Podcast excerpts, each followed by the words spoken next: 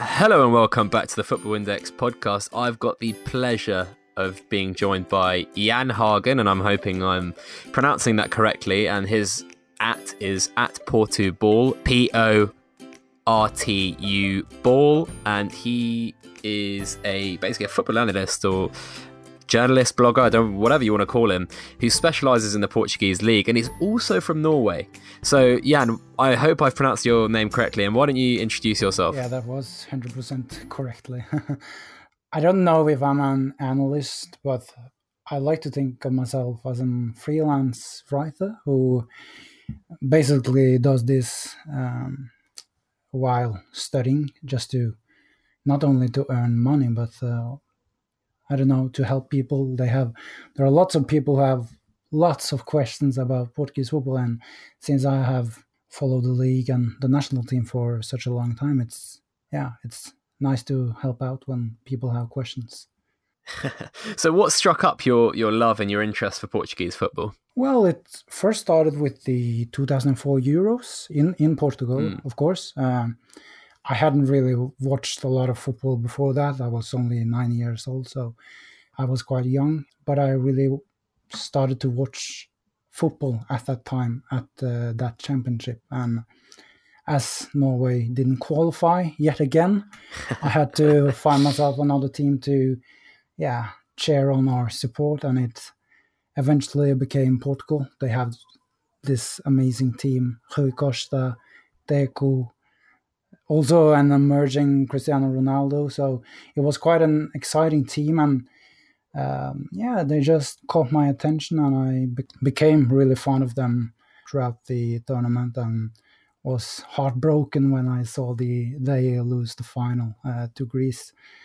Norway, as I said, never qualifies for any major tournament, not the Euros, not the World Cup. So Portugal has they became my theme. Like uh, I support them during those tournaments, and um, eventually the there was a channel in Norway who actually started to broadcast the Portuguese league, and uh, as you might imagine, that uh, I found that really interesting. I checked it out, and yeah, it was something completely different from what I what I was used to watching, which was primarily uh, the Norwegian top flight and the Premier League, of course.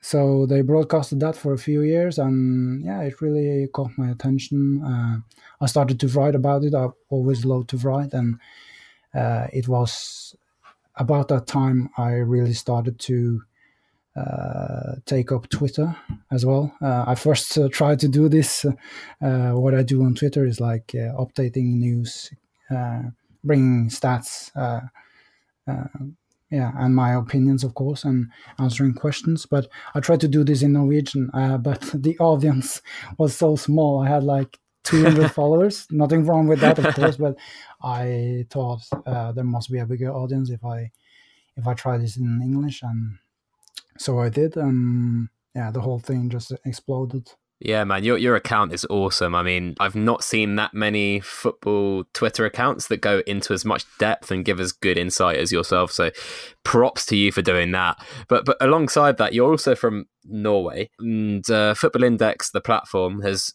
ventured into Sweden recently. So we had a bit of a chat about Football Index, and you hadn't really heard about it. But I was wondering if you could give us a bit of a an insight into Norwegian and Scandinavian culture when it comes to football, gambling, fantasy football, and all these things mixed into one. Yeah, there's a when it comes to football, uh, there is quite an Anglophile, or there is a mass amount of people in Norway that are Anglophile. They love England and they love the Premier League.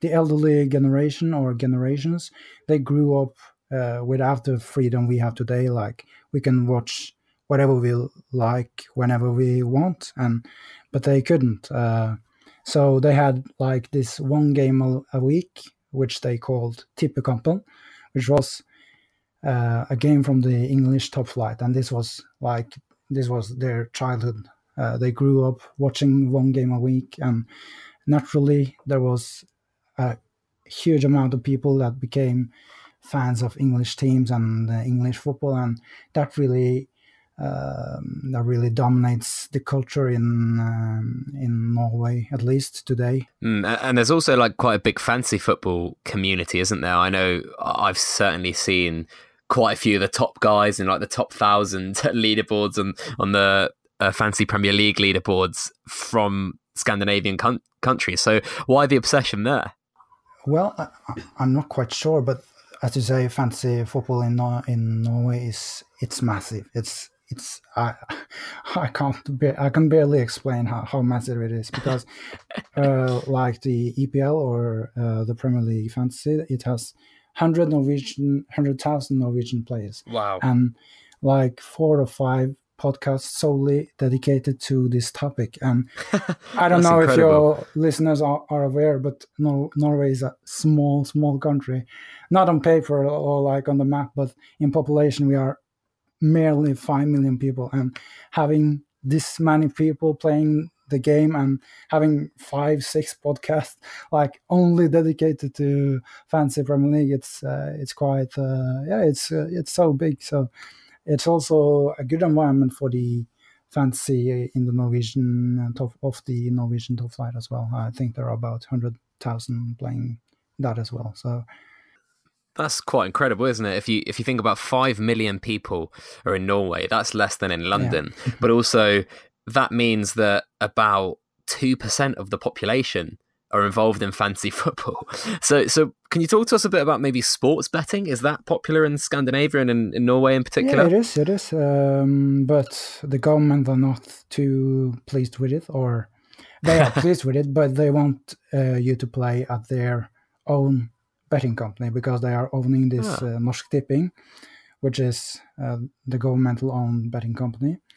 Um, so they are more increasingly trying to implement laws that make it more and more difficult to bet and deposit money into foreign betting companies. So it's it's a it's a lot of people betting, but it's not easy to be a professional gambler in Norway if you're only allowed to play at one or two betting companies. I've had a few people DM me and, and, email me and ask me when Football Index is opening up in, in Norway. So it remains to be seen how easy it would be for them to, to actually gain a license out there because they are technically a gambling uh, company or entity, but they're more kind of veered towards this weird investment kind of trading and fantasy football side of things as well. So it's, it's quite interesting to see what happens there. Yeah. But I think we should crack on with the questions, otherwise we'll be talking about Norway and, and fantasy football all day yeah. long. So that the first question comes from at Football Index KP, and he asks if Gelson Martins, the Sporting Lisbon player, of course, can reach the top level for a big European club. I would like to answer yes. Um, and especially if you base that on his um, Champions League performances. Last season, he gave Real Madrid this great problems at the Santiago Bernabeu. He was absolutely wild. He tormented the, their defense, and he was uh, he was great. And uh, this year, he has been. Uh, picking up great uh, performances uh, against Barcelona, against Juventus. So he's just based on that alone, he tells me that this is a player who ca- who could reach the very top of the game. But I don't know. Um, I was more certain because I've had this question like 100 times, and I, when I answered this a year ago, I was like, I believe Gelson Martins could move now and make a real impact at almost any club in in Europe. But right now, um, after this season, I'm I'm a bit more uncertain because it has been uh, been a bit more not so uh, consistent. But still, there is something there that just uh, makes you fall in love with the player. He's so uh, he's so quick. He has this great technique, and although he needs to work on his um, decision making, um, uh, I think there really is, a special player there. But if he's ready to make a leap now, I'm not quite certain, but uh, maybe a um, step to a mid, not a mid mid-table club uh, side, but maybe someone who is fighting for a Europa League in the Premier League or Champions League and the other other other four big leagues. Uh, but I don't think he's like right now. He wouldn't go straight into the lineup of the likes of uh, Barcelona or Bayern or anything like that. Yeah, I, I was going to say on that point that maybe whilst he's not ready for Real Madrid, a, a Barcelona, a Bayern Munich, there are those clubs of the caliber of Arsenal, that the club that I support, the likes of Liverpool, uh, Manchester United, even with their strong Portuguese connection with uh, Jose Mourinho, of course, and then some Italian clubs as well. I, I'm sure there are so many European clubs looking at him, but also, I mean, the the Real Madrid game that you mentioned is the first time I kind of stepped up and noticed him properly. I'd seen him play before, but at that moment, I said, wow, this guy's going to be a star because you're right. He absolutely tormented that defense and he gave Marcelo nightmares and we know Marcelo is not the the the best defender, sorry, but he also made it nearly impossible for Marcelo to get forward in that game because he was just so adamant and picking up that ball from deep positions and just absolutely you know shredding down that right wing and getting as much chalk on his boots as as he could. And they almost came away with a win uh, in that game. But so so what what clubs have been monitoring him? And does he have like a buyout clause he renewed his deal this winter i think and which saw his release clause increase to 100 million euros so depending on the situation that is currently going on at sporting i think it will be difficult for any club to buy him and you just mentioned this this situation at, at, Sporting, and that leads on to our second question, which is from at Footy Index LDN, who's who's been on the podcast a couple of times. Footy Index London. And he asked, after the Sporting Lisbon fiasco, who's leaving and where do you see them ending up? Why don't you walk us through the situation at Sporting and what's going to kind of happen to them? And then maybe we can talk about a few players that could leave as a result of this.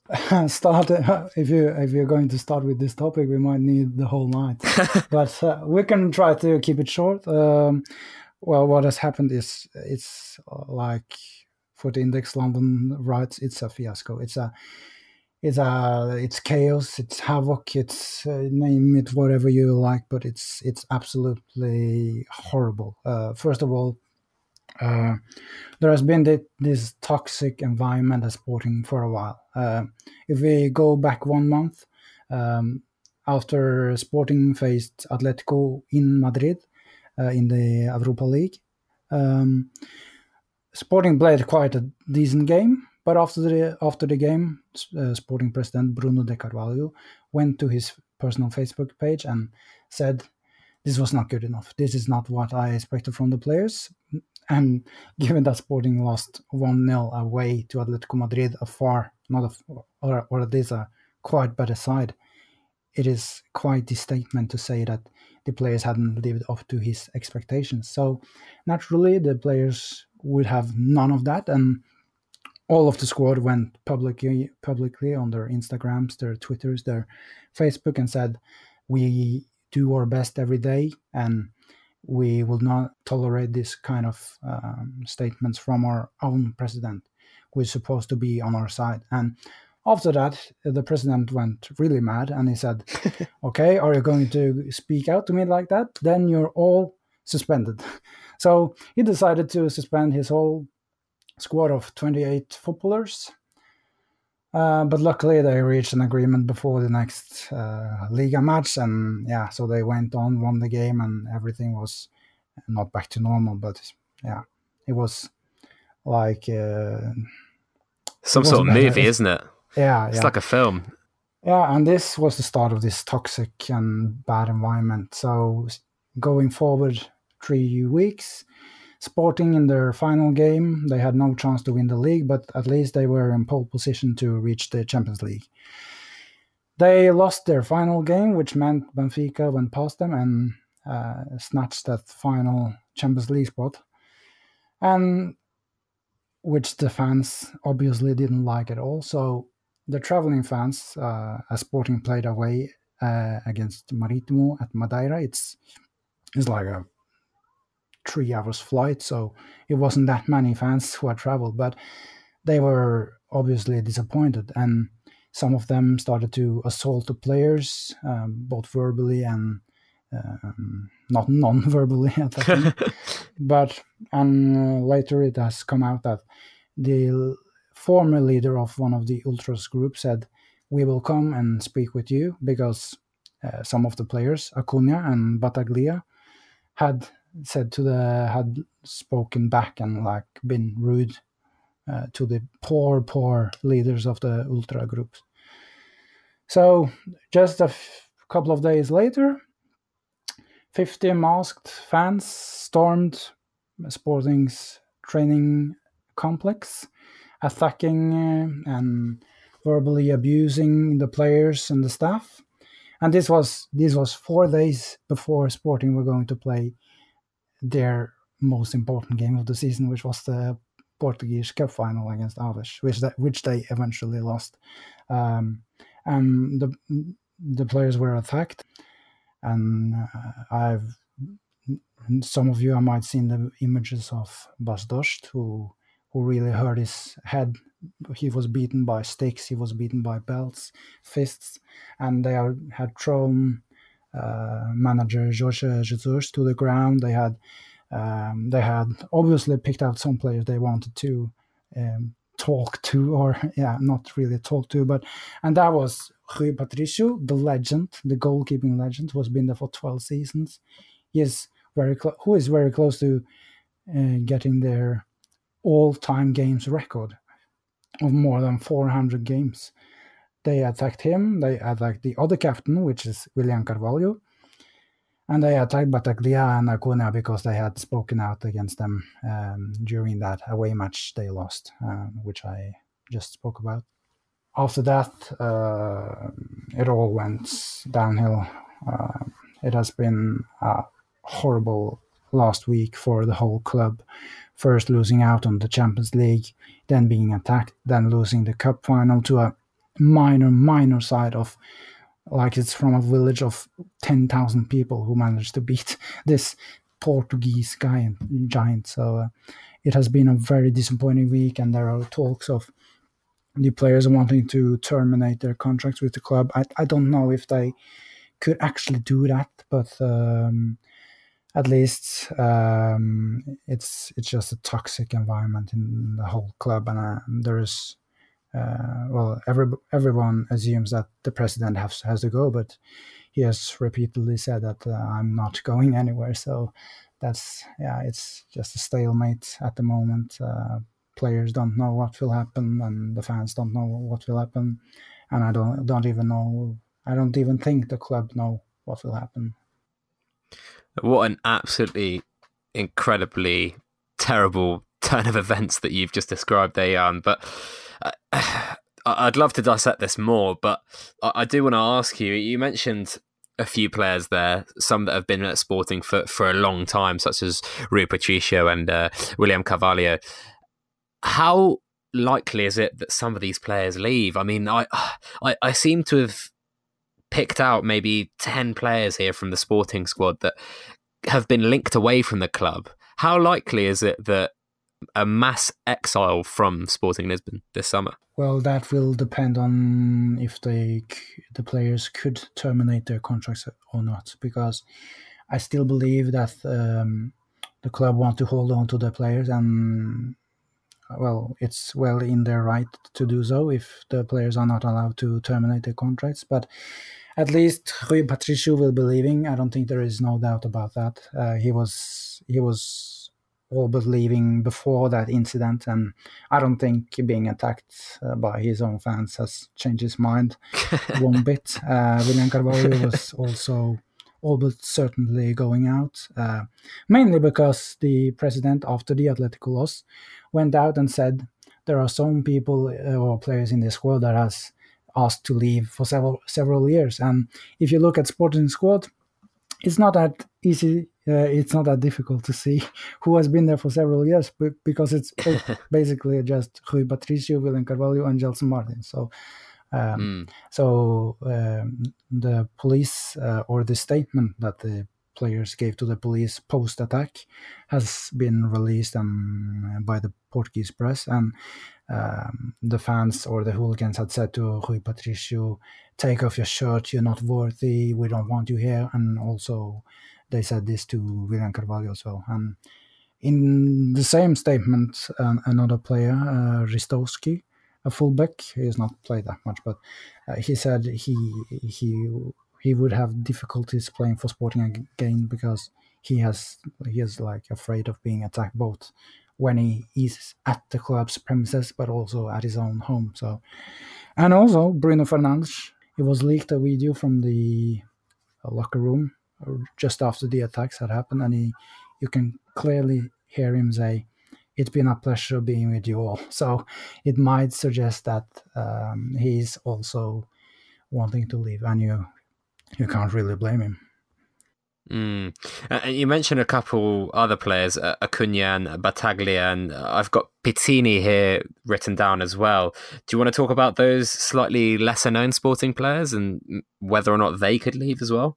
Well, um, there has been plenty of rumors with all of those. Not so much about Acuna, perhaps, but Battaglia has been linked with some mid-lower, uh, mid-table teams in in La Liga, in the Bundesliga, in the Premier League, especially West Brom, but they have gone down, so that's not going to happen. um, uh, Piccini, as you mentioned, has been linked with Juventus and Atletico Madrid, and he's had quite a good season. And with Sporting only, uh, according to the press, only asking 20 million euros, I can I can see him going if anyone uh, are willing to pay that, and I think they should. Um, for Acuna, as I said, um, not that much rumors. He has, he has just arrived from Argentina or uh, last summer, and he hasn't really been that that good. He has been decent. He has been a good player who was, who could who have been used both as a winger and as a fullback at times, but I don't think he's ready for a move to a bigger club at the moment.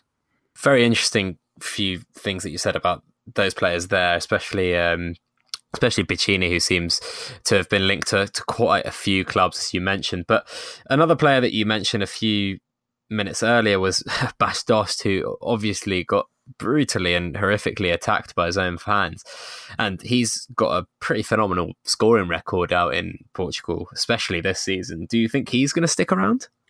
Well, uh, that's an excellent question and a difficult one to answer. But uh, Bas Dost is a lovely guy. Um, I think he cares for the club. He cares for the fans, uh, except for those attacking him, of course. And I don't think he has the heart to mm. move on with the termination deal or case. Um, and I'm not sure anyone is willing to pay what Sporting might uh, want for the Dutch striker. Uh, he has an amazing scoring record, as you said, but he is he is limited. Mm. Let's be honest, he is limited. Uh, and if you're not going to use a target man, um, you have no use of Bas Dost. So yeah, that's that's fair enough, and I, you know, he has struggled in, in in in previous seasons at other clubs, and of course, I think he's.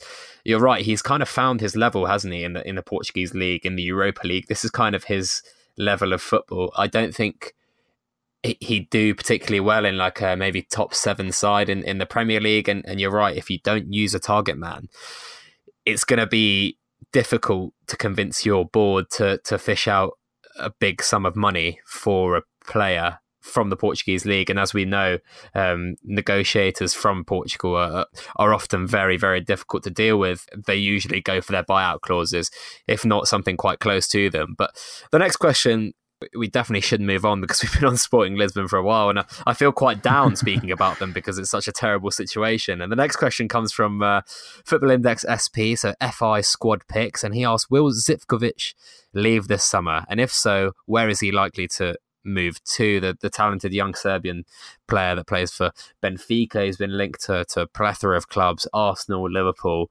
uh, Manchester United, especially in the Premier League. And uh, he's also probably going to, to, the World Cup with Serbia this season. So tell us a bit about him, Jan, and, and whether or not he can move this summer. Well, uh, unless uh, he has an, a magnificent World Cup campaign, there is very little chance of him leaving. Um, I'm not saying this because he's a bad player, because he's a great player, and I think like Gelson, this man could reach the very top of the game. But there has been this strange case of uh, at Benfica where he has not played very much and not very regularly. It's just for the past four or five months in the injury absence of Filip Krovinovic in Benfica's midfield that he has like played regularly during his whole Benfica career.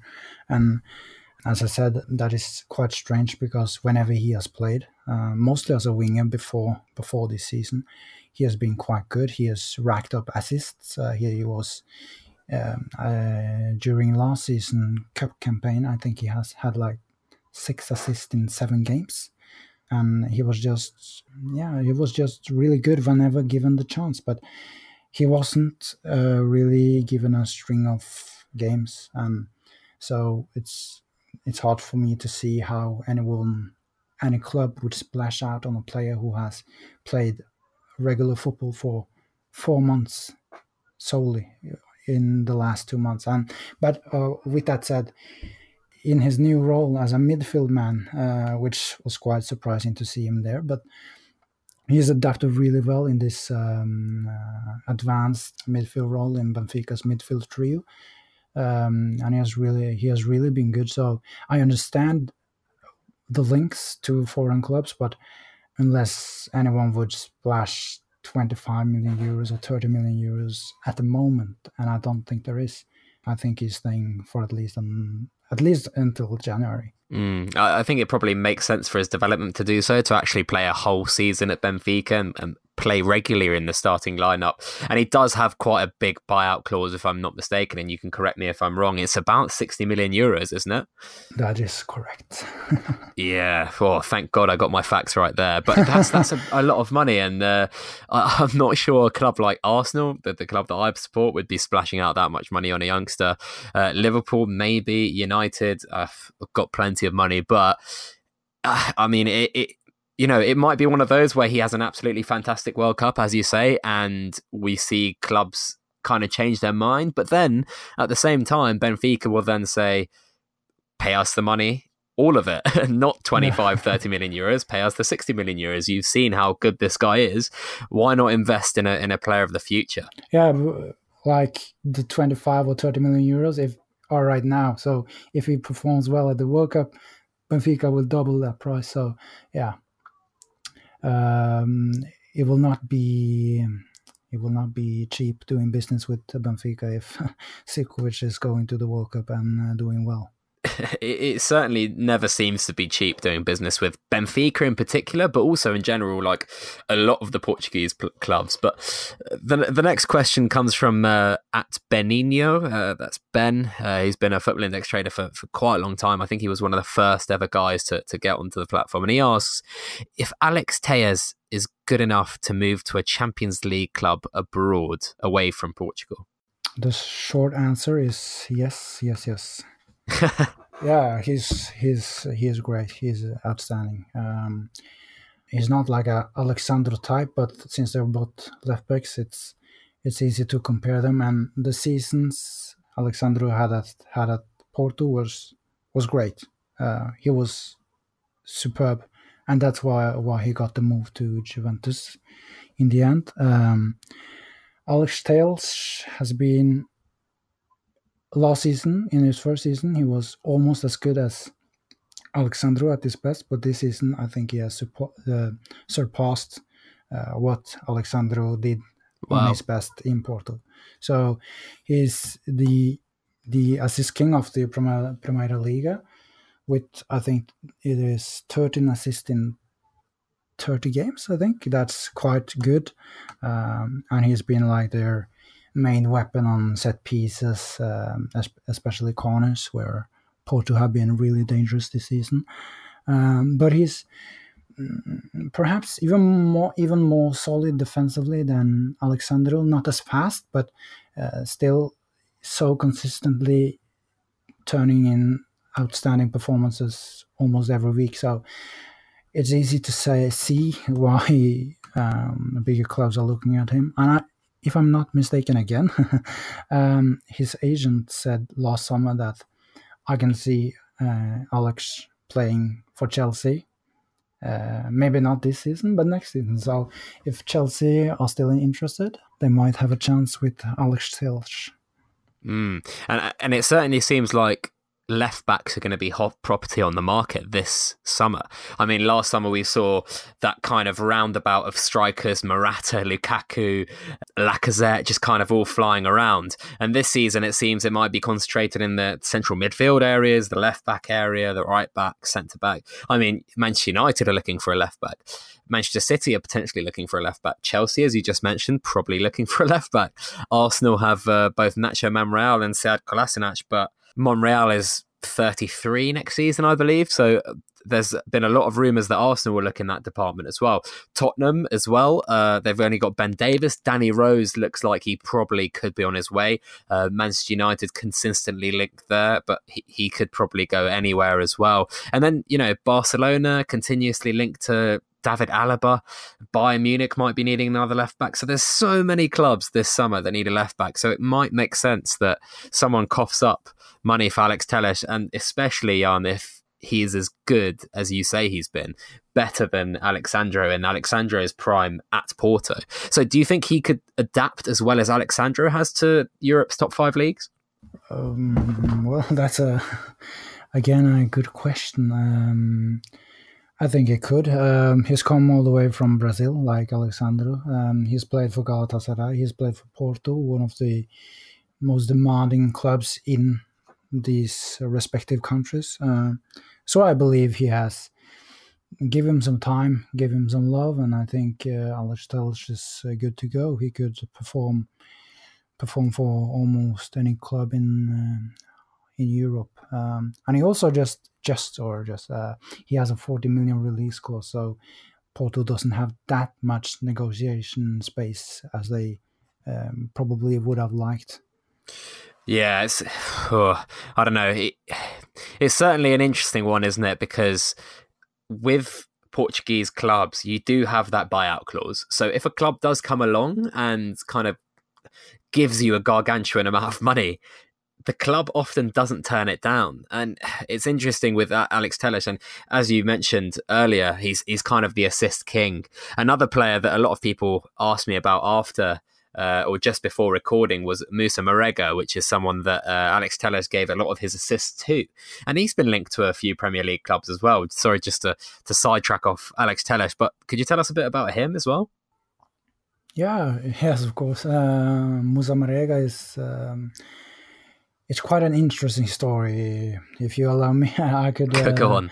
Just uh, elaborate a bit. Um, he came to Porto in January 2016 from Marítimo, which um, it's, it's, is this club on Madeira.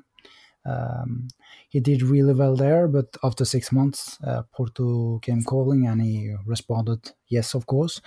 Um, and he arrived at Porto in January 2016, but he was instantly not a hit. um, and he was actually mocked uh, a whole lot, not just by other fan groups, but also from Porto fans. And he was became this, um, yeah, uh, this uh, scapegoat. So um, he was shipped out on loan last season, uh, and he did really well at uh, Vitória Guimarães. Um, and he also then was linked with moves abroad, but this season under the guidance of Sergio Conceição, which um, who uh, managed to guide Porto to their first Liga title in five years. Um, Moussa Marega has really continued the fine form he showed at uh, Vitória Guimarães last season and has really stood out to be Porto's most consistent attacking performer. So uh, he's quite explosive. Um, he got great pace. He's strong as a bull it's impossible to stop him when he first gets the ball and runs down the middle or the right or the left because he's so versatile. He can play through the middle as a striker, maybe as a number 10 even. He did so a bit at Vitória Guimarães and he can play at the wing. So very versatile, uh, explosive, decent finisher, but playing for a major European top club, I don't think that is for Moussa Marega. I think he has he has the ability to play for a top 10 club in the Premier League, perhaps. Uh, I could see him do well at Everton, Leicester, but but not the not the Manchester City or anything like that. Not like uh, I don't even think Arsenal or Spurs are his level uh, really. But he has he has um, really turned his um, luck around and from being like someone uh, the Porto fans mocked and so as a liability has been their most consistent performance this season and it's just been a brilliant brilliant story. Yeah well fair play to him. So those of you who asked about Moussa Marega I managed to sneak that in and I'm going to sneak this one in as well. I'm going to ask about Yacine Brahimi and uh, sorry to put you on the spot again Johan and ask about another person I, I haven't written down here in the notes but can you tell us about his situation? It seemed like last summer or even the summer before, the that he was quite coveted, especially uh, from a variety of Premier League clubs. I know Arsenal and Everton were linked, but also lots of teams in Italy and, and, and some in Spain were, were very closely linked to him. So, what's happened to him, and could he move this summer? He could absolutely, but um, as recently reported by O Jogo, the Porto-based uh, newspaper, sports newspaper, they say that Porto would want 30 million euros for Brahimi because Porto only own 50% of his economic rights. So they need uh, big money to let him go, or unless there is no point in no point in selling him. Um, Brahimi had a stellar first season at Porto. He was uh, outstanding. He was like the best player in the league uh, in his first year, but eventually thing went a bit down for him. He didn't perform as well in the in the um, next seasons. Um, but again, under under the guidance of Sergio Conceição, he has really picked himself up and yeah, alongside Marega, been the big attacking contributions to Porto winning the league. Um, I'm not sure I would recommend um, anyone spending 30 million euros on but you know the infl- inflation of this market uh, make it uh, more eatable than previously because uh, in this market the, this crazy crazy football market 30 million is maybe not that much to the major sides. Mm. i mean he, he certainly has the talent. He was linked to mostly spanish clubs last summer. I know the summer before it was a, a lot of english clubs. I, I think he's he's one of those players that has if I'm right in saying, a, a, lot of people have reported maybe attitude problems, um, uh, maybe someone who's kind of hard to to deal with as a coach. So maybe that's what's kind of put teams off buying him today, if I'm not mistaken, Jan.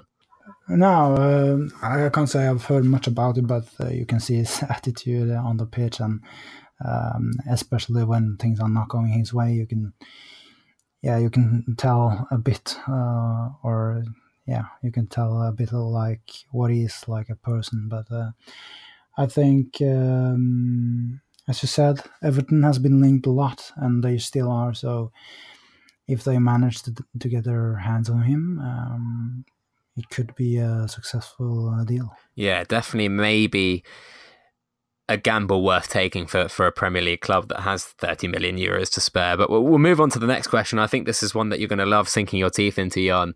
uh, and this one could be a podcast in itself. And it's asked by Mr. ASP at SP Football Index, obviously the 300,000 portfolio man or whatever he's sitting on at the moment. And he asks, Oh, it's more of a statement. He says Portuguese teams don't seem to be as competitive in Europe as in recent years. What's the story behind that, and will it change anytime soon? Yeah, another excellent question. uh, there are so many reasons to this.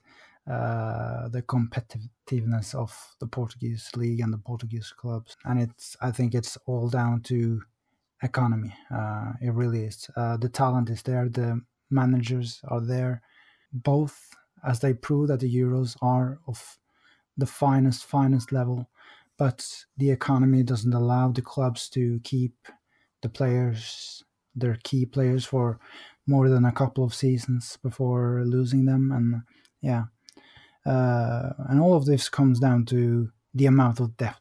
Uh, at least that for Benfica, Sporting, and Porto, they have an enormous uh, amount of depth. Uh, Benfica has the second highest. Um, the second highest liabilities in the whole of Europe, only beaten by Man United. But uh, Manchester United operate on a whole other scale when it comes to income and revenues than Benfica does. So it's quite a challenging um, time for Portuguese clubs, and it's been for some while because every summer they need to sell players to keep uh, their books in in balance and in a posi- with positive signs because they don't have the revenue to cover their expenses.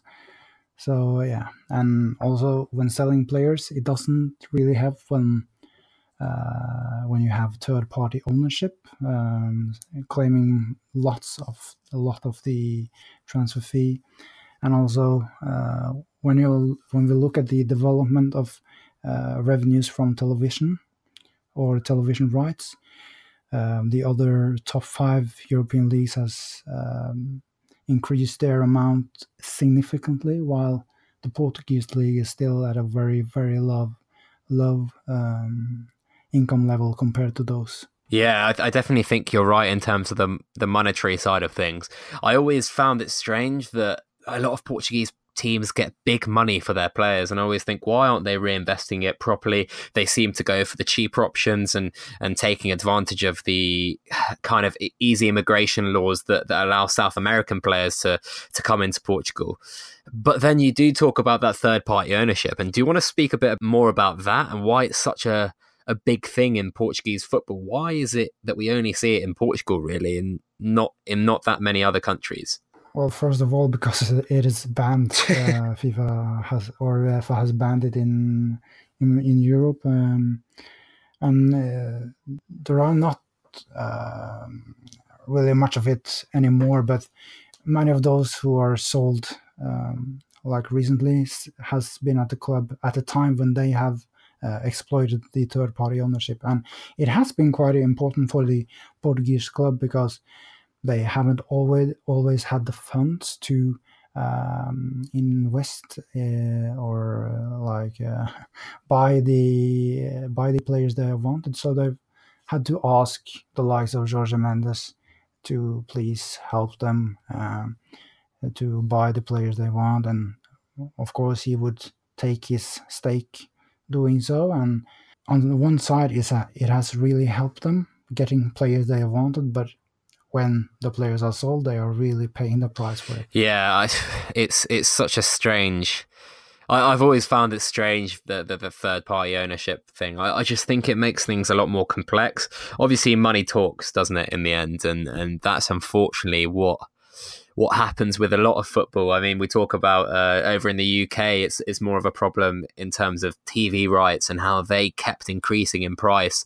Uh, and I think only in the last renewal that, that the TV companies had with the Premier League, it was the first time that it kind of stayed or plateaued in terms of price. Before that, it was just exponentially rising and and you would think that this would have a terrible effect on on people that want to watch football.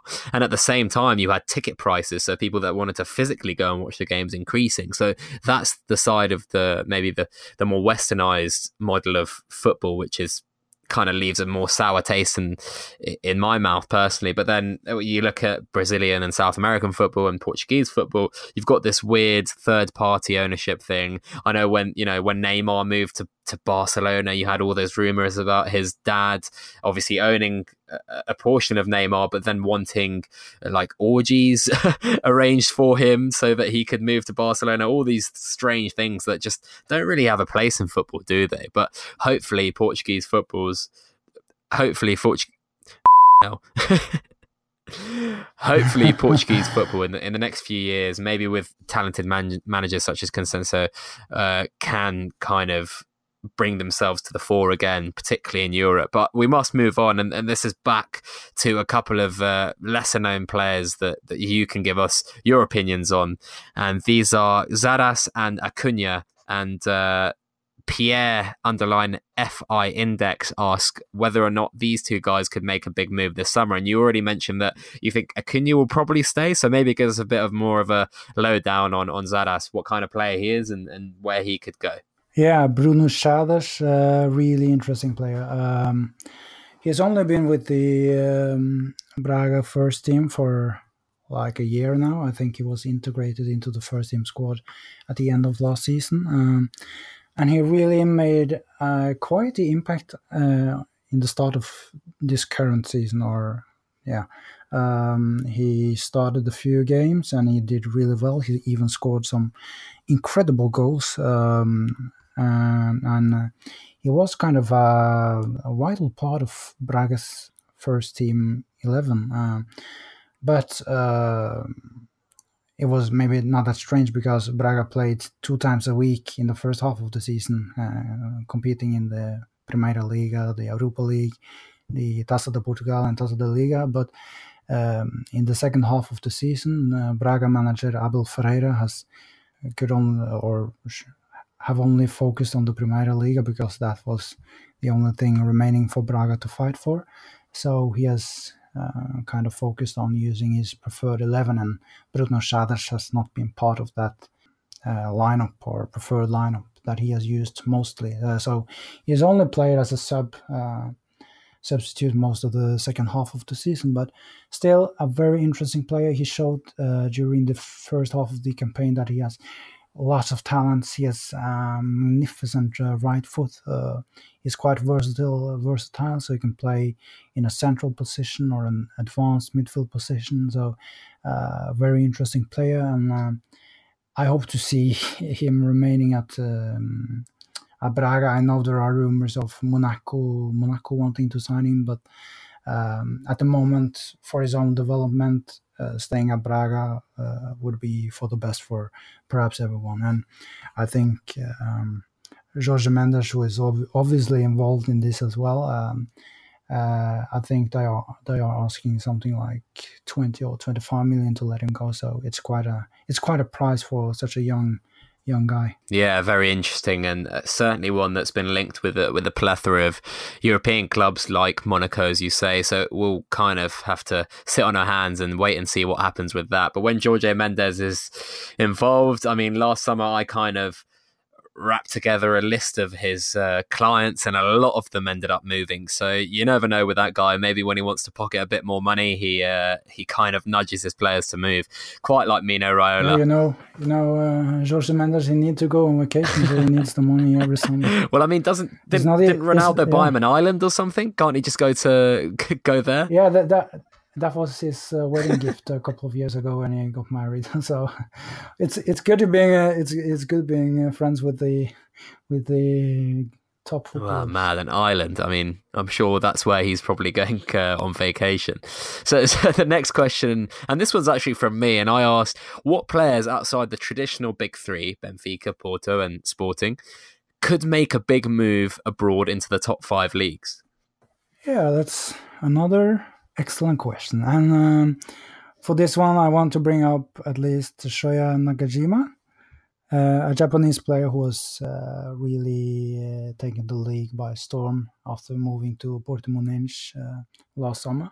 Yeah, he was the only player to record double digits goals and assists in the Primeira Liga this season, which is quite the achievement for a player in his first year in a foreign league in a in another continent, and also because he don't play for one of the Os Três Grandes. So uh, it was an amazing achievement. He has some lovely dribbling skills, and uh, he has great vision. He can pick out a cross or a pass at any time, at any place, and he can also scores uh, score.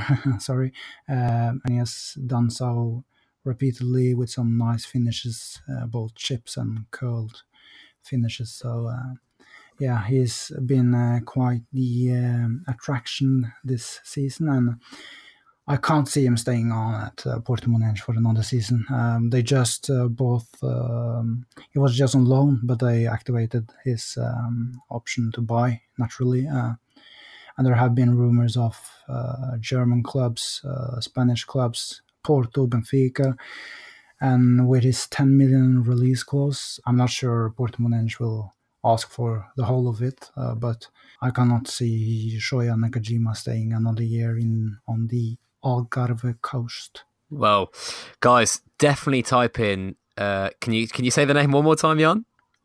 Shoya Nakajima. Definitely type in Shoya Nakajima highlights on YouTube or go through Jan's uh, Twitter. He's got a few threads about him. This guy is like I know. Did you would you compare him to like a weird Japanese Messi? But uh, he's, he's definitely yeah. I, I don't I don't throw the, that compliment. uh, I don't find that easy to say, but uh, there is something about uh, Shoya that really reminds you about Messi. Yeah, certainly go have a look. I'm not sure if he's trading on Football Index, uh, but maybe one that if he does IPO or get promoted uh, by Football Index, then maybe someone that you, you could look at. Is he probably going to go to the World Cup with Japan? No, he was actually left out oh, of wow. the World Cup. So that that is absolutely unbelievable. I wow. cannot understand why uh, he was. He got his first Japanese app this spring, um, so he hasn't been uh, a regular with them, but he even scored on his debut, so I, have no idea how he, he's not in that squad. He could have been like the big breakout star in that uh, in on the in the World Cup. Oh man, that's a shame. Well, maybe if there's an injury going. Uh, in the Japanese squad, we might see more of him. Yeah. But, but the next, I don't, I don't like to hope for him injuries, but yeah, this one perhaps. Yeah, I mean, fingers crossed that no one gets injured, but kind of like maybe behind my back because I might want to see him at the World Cup. yeah. But the, the, next question comes from Football Index RC slash Veiny Index, whatever you want to know him by now at this point. And so, you know, a lot of people are talking about uh, Anderson Talisca at the moment. And he looks like he's going to leave Besiktas and he's going to go back to Benfica, but then he's going to move to England, it seems. And perhaps with, as we saw in the news today, Fred maybe agreeing a deal to Manchester United. Where does that leave Anderson Talisca? Is that more someone that Liverpool have got uh, an eye on? Well, I can only speak for his year and it at Benfica. Um, and during that year and based on that year, I cannot believe how this guy has been linked with to Manchester United and Liverpool. Um, uh, he got no tactical uh, ability or understanding of the game. Um, and yeah, he's he he was just I don't know if he's mentally okay. Uh, he it, it was just this whole crazy mess between him him and Benfica when he left for on loan at Besiktas where he has stayed for two years, but. Yeah, he, he just didn't fit in, and um, uh, as I said, uh, I've never seen someone being that misplaced uh, so many times at a top club like Benfica. And the weird thing was that he actually managed to score quite a lot, but uh, eventually he was dropped to the bench and then sent out alone. But uh, uh, as I said, how on earth is this guy being linked with top top uh, clubs? I have no idea.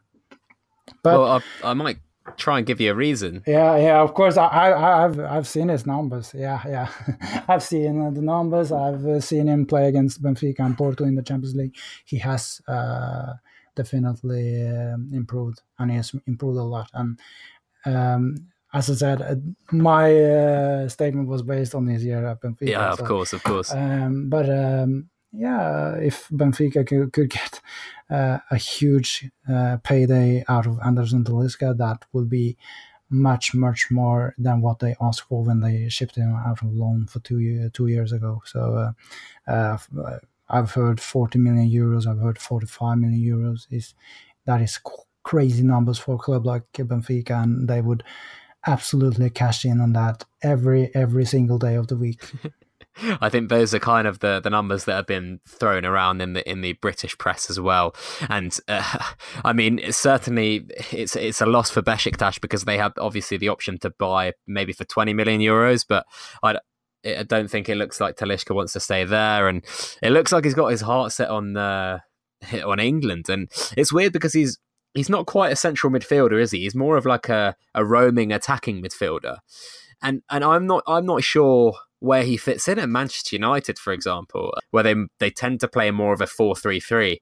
And even at Liverpool, the same. You, you, They play Salah, Mane, and Firmino up top, and they play the three central midfielders. So maybe at Liverpool, he could potentially play out wide for them when one of those guys isn't playing at United, I don't really see it, especially if they're bringing in Fred. There's uh, rumours of other central midfielders. It seems strange that Talisca is the, the, the missing link, and United certainly needs creativity. I just don't know if he's the answer, but no, certainly it well, Jan says he's not, but it certainly looks like he's going to England, according to the British press, according to him, according to the Besiktas president, according to his agent as well. So, really interested to see where he ends up. Uh, it is on the links to United is it is so obvious because when he or like three months after he had gone to Benfica and he had scored a couple of goals, Mourinho went to the press and said, I wanted this guy. He was like, uh, because of the uh, strict laws in England, I couldn't bring him to Chelsea.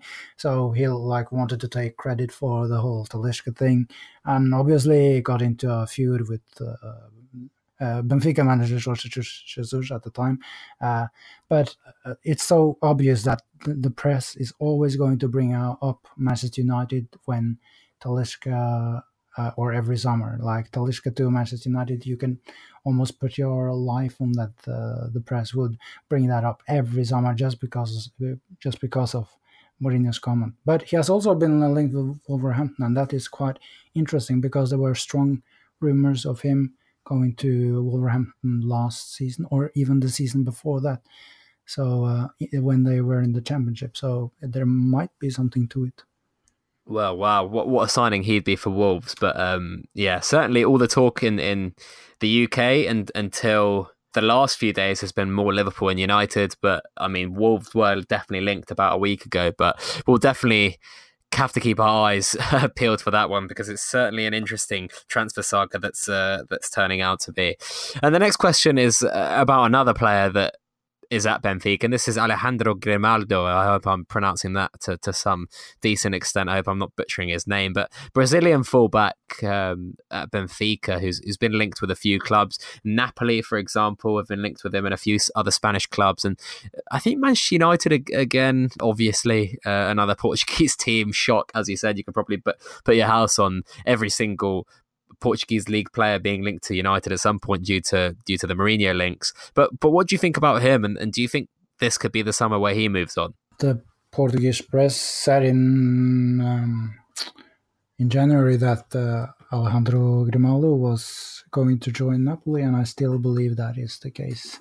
Um, they wanted him for some while, and um, I just think it's perhaps a matter of time before they announce it because uh, he's a great fullback. Uh, he could definitely do a good job at um, in the Premier League for the top clubs. He has been linked uh, quite a lot with Manchester City, especially after Pep Guardiola took charge of the club, because there is this uh, La Masia connection between them but uh, the Portuguese, Portuguese press seems convinced he is uh, all but set for joining Napoli. Mm, that's that would be a great signing for Napoli, of course, and especially the way they played under Sarri. Uh, you look at Mario Rui, uh, who's, who's, actually on, on loan there, I believe, and obviously um, uh, Faouzi Ghoulam had some very bad knee issues, but he's always been linked away. So so getting a player like that in could be a very very good signing. Uh, how, what, what's his buyout clause at the moment, Jan? Um, I think it's 40 million, but uh, the Portuguese press seems convinced uh, Benfica will sell at 20. So there are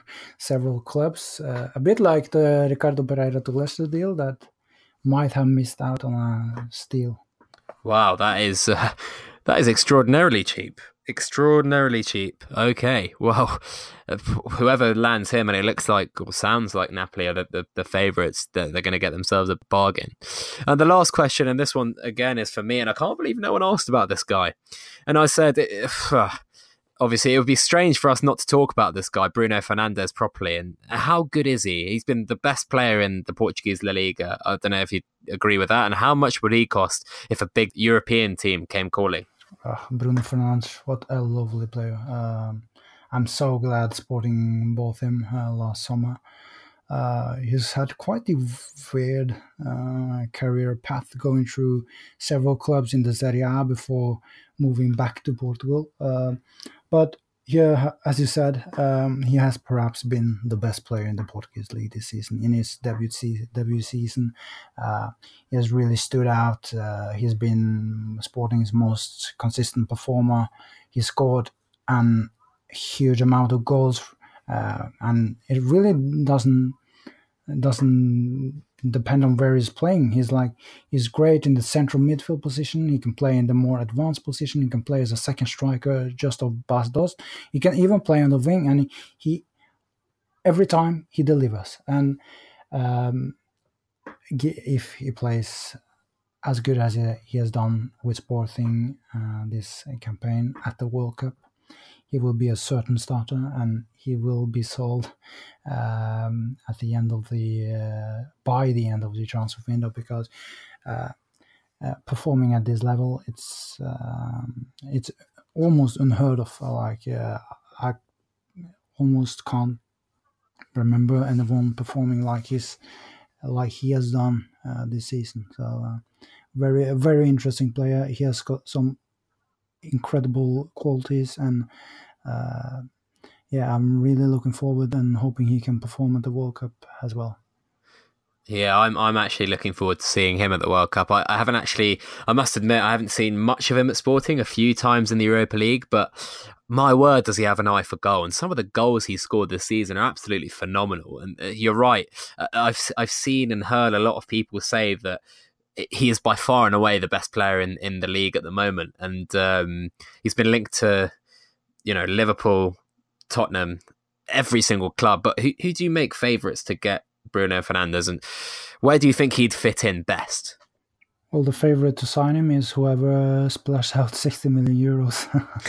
uh, but um, I could, uh, with his versal- uh, versatility, I-, I, could see him play almost anywhere. Um, he has the quality. He's like a footballing maestro. You just can't get tired of looking at her. Him dictating the play either from his central or more advanced position. It's just, it's just been this amazing journey journey to watch him play this season. So, uh, based on that, and it's only based on this season, um, I can see him like fitting everywhere. Uh, play him as a box to box. It can work out Play him as a advanced playmaker. It can work out play him wherever you like. It will work out. so yeah, if you're listening, any Premier League clubs, if you're looking for a player who can play in any position uh, in, in the kind of attacking areas and, in central midfield, then Bruno Fernandes is your man. And I did say kind of earlier in the show that so many Premier League clubs are looking for central midfielders this summer. I mean, we talk about Jean Seri, uh, Fred, Fabinho, Sergei Milinkovic Savic, all these players linked away from their clubs.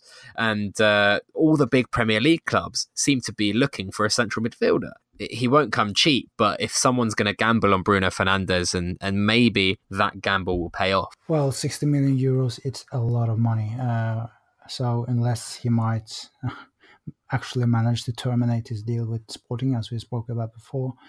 Um, I don't know if anyone will actually take the chance because paying 60 million euros for a player in the Portuguese league, that um, that's not something any club would do or can do. So, uh, and it would um, explode the transfer record in the Portuguese league as well. I think we have Hulk at 50 or yeah, maybe it was 60, but apart from that, uh, 60 million euros for a player who has played one season in the Portuguese league, and although he has been outstanding, um, it might be a far stretch to uh, think or believe that anyone would really, really splash that kind of money on him. But I think it might be worth it. Yeah. Uh, on the other hand, you did say that you haven't seen anyone at this level playing in the Portuguese league, so maybe he should command a record-breaking uh, fee, right? It would make sense. Yeah, absolutely. Um, although João Mario was almost at his level before moving oh, yeah, to Inter, yeah. and we all know how that turned out. yeah, I mean, he, he even had a, a, great Euros as well. And as you said, we all know how that turned out. He's now on loan at West Ham and maybe looking to go there permanent, unfortunately for him. Sorry if you're a West Ham fan. But um, yeah, Jan, it's been an absolute pleasure to have you on, man. Why don't you tell listeners where they can find out more about you? That will be on Twitter at Portubal. Yeah. So, uh, yeah. Thank you for having me. It's been uh, quite fun. yeah, we've definitely had a great chat. I've, I've loved your sense of humor as well. You, you seem to be uh, going on quite like a, a rant, and then you kind of just crack a joke in the middle of it, which I, which I quite liked. It certainly kept my ears pricked. Thanks everyone for listening. If you did enjoy that, please do subscribe if you haven't already. And if you did really enjoy this episode, why not leave a review? I really like reading them. And if you have any, you know, feedback in general, do send me a DM. Tell me if you like these shows where I get these guys to talk about various leagues, or if you want ones about specific clubs, or if you want a certain angle covered, do DM me and tell me that's what you guys want to hear. And yeah, if you want to hone your trading skills, then that's probably where you want to head over to the YouTube channel. And uh, yeah, do subscribe there. Go through a few of their videos. Uh, it might help you out. Thanks everyone for listening, and uh, hope you enjoy your commute.